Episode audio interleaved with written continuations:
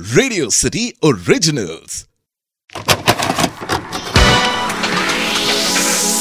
Cassette कलाकार।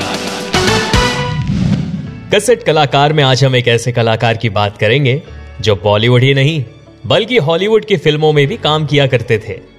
ये drama भी किया करते थे। इनकी इंग्लिश भाषा की पकड़ इतनी मज़बूत थी कि मानो ऐसा लगता जैसे कोई अंग्रेज़ बात कर रहा हो। इनकी शख्सियत ऐसी थी कि लोग इन्हें हॉलीवुड का एक्टर मानते थे। इस कलाकार का अंदाज बहुत ही स्टाइलिश हुआ करता था। सिर्फ़ इंग्लिश ही नहीं, इनकी उर्दू में भी अच्छी पकड़ थी। फ़िल्मों में इनकी भूमिका भले ही छोटी रही हो, लेकिन दर्शकों के दिलों में छाप छोड़ जाती थी। किरदार चाहे बिजनेसमैन का हो या फिर पिता का, इन्होंने अपनी छोटी भूमिका से फ़िल्म इंडस्ट्री में अपना एक बड़ा नाम बना दिया था। हम बात कर रहे हैं, हमारे कलाकार सईद जाफरी की। सईद जाफरी का जन्म 8 जनवरी उन्नीस सौ उनतीस को मलेरकोटला, पंजाब, ब्रिटिश इंडिया में हुआ था। सईद एक वेल्दी परिवार से थे। एक और उनके नाना जी खान बहादुर फाजले इमाम, मलेरकोटला में दीवान थे तो वहीं दूसरी ओर उनके पिताजी हमीद हुसैन जाफरी एक डॉक्टर थे। सरकारी नौकरी होने की वजह से वो वहीं रहते थे, जहाँ ब्रिटिशर्स उनकी पोस्टिंग किया करते। जाफरी और उनका परिवार संयुक्त प्रांत के भीतर एक मेडिकल पोस्टिंग से दूसरे ज़िले में गए और मुजफ्फरनगर, लखनऊ, मिर्जापुर, कानपुर, अलीगढ़, मसूरी, गोरखपुर और झांसी जैसे शहरों में रहने लगे। 1938 में जाफरी ने अलीगढ़ मुस्लिम विश्वविद्यालय में मिंटो सर्कल स्कूल में दाखिला लिया, जहाँ उन्होंने मिमिक्री के लिए अपनी प्रतिभा विकसित की। उन्नीस में उन्होंने स्कूल के औरंगज़ेब के नाटक में दारा शिको की भूमिका निभाई, और इसी तरह से एक्टिंग के प्रति उनका रुझान बढ़ने लगा। इंग्लिश में पकड़ अच्छी होने की वजह से वो इंग्लिश ड्रामा में भी भाग लिया करते थे।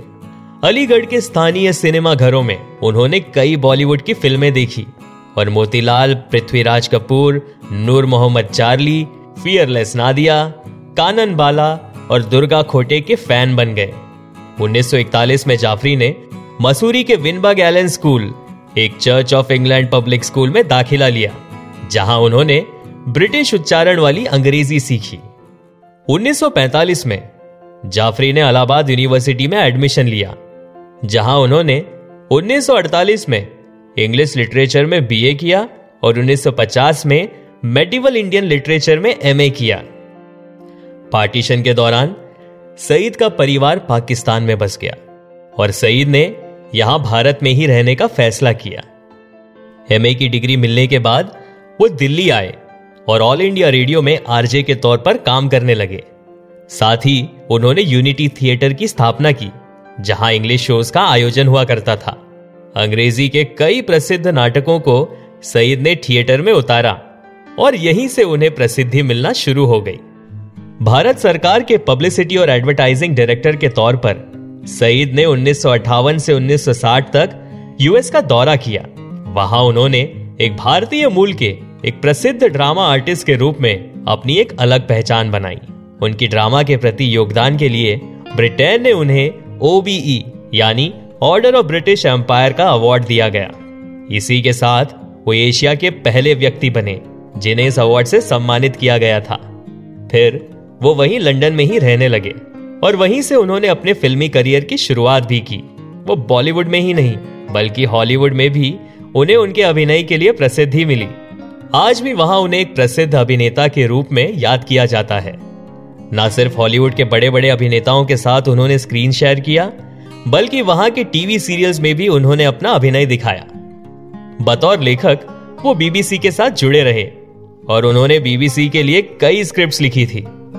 The Wilby conspiracy the man who would be king Shatranj ke Khiladi Gandhi a passage to India the far pavilions the razor's edge जैसी फ़िल्मों के वो हिस्सा रहे। सत्यजीत रे की फ़िल्म शतरंज के खिलाड़ी के लिए, सईद को काफ़ी प्रसिद्धि मिली। इस फ़िल्म के लिए उन्हें बेस्ट सपोर्टिंग एक्टर के फ़िल्म फेयर अवार्ड से सम्मानित किया गया। मासूम, दिल, चश्मे बद्दूर और हीना जैसी कई और हिंदी फ़िल्मों में भी उन्होंने अपने प्रतिभा का अच्छा प्रदर्शन दिया। सईद जाफरी के रिश्ते उनके पहली बीवी मधुर के साथ ठीक नहीं थे। सईद चाहते थे कि उनकी बीवी उनके हिसाब से मॉडर्न तौर तरीके अपनाए, लेकिन मधुर को यह सब पसंद नहीं था और इसलिए 1965 में उनका डिवोर्स हो गया। आगे चलकर सईद ने ब्रिटेन की एक्ट्रेस जेनिफर से शादी कर ली। सईद की पहली बीवी मधुर से तीन बेटियाँ थी, मीरा जिया और सकीना। सकीना ब्रिटेन की प्रसिद्ध एक्ट्रेस है। एक इंटरव्यू में सईद जाफरी ने कहा था कि मधुर से डिवोर्स लेना उनकी सबसे बड़ी गलती थी। 15 नवंबर 2015 को ब्रेन हैमरेज के चलते लंदन के एक हॉस्पिटल में उनका देहांत हो गया। जनवरी 2016 को भारत सरकार ने उन्हें मरणोपरांत पद्मश्री अवार्ड से सम्मानित किया। सईद जाफरी भले ही आज हमारे बीच नहीं है लेकिन उनके निभाए हुए किरदार हमेशा हमारे बीच ज़िंदा रहेंगे। तो ये थी कहानी हमारे कलाकार सईद जाफरी की। आप सुन रहे थे कसट कलाकार ओनली ऑन रेडियो सिटी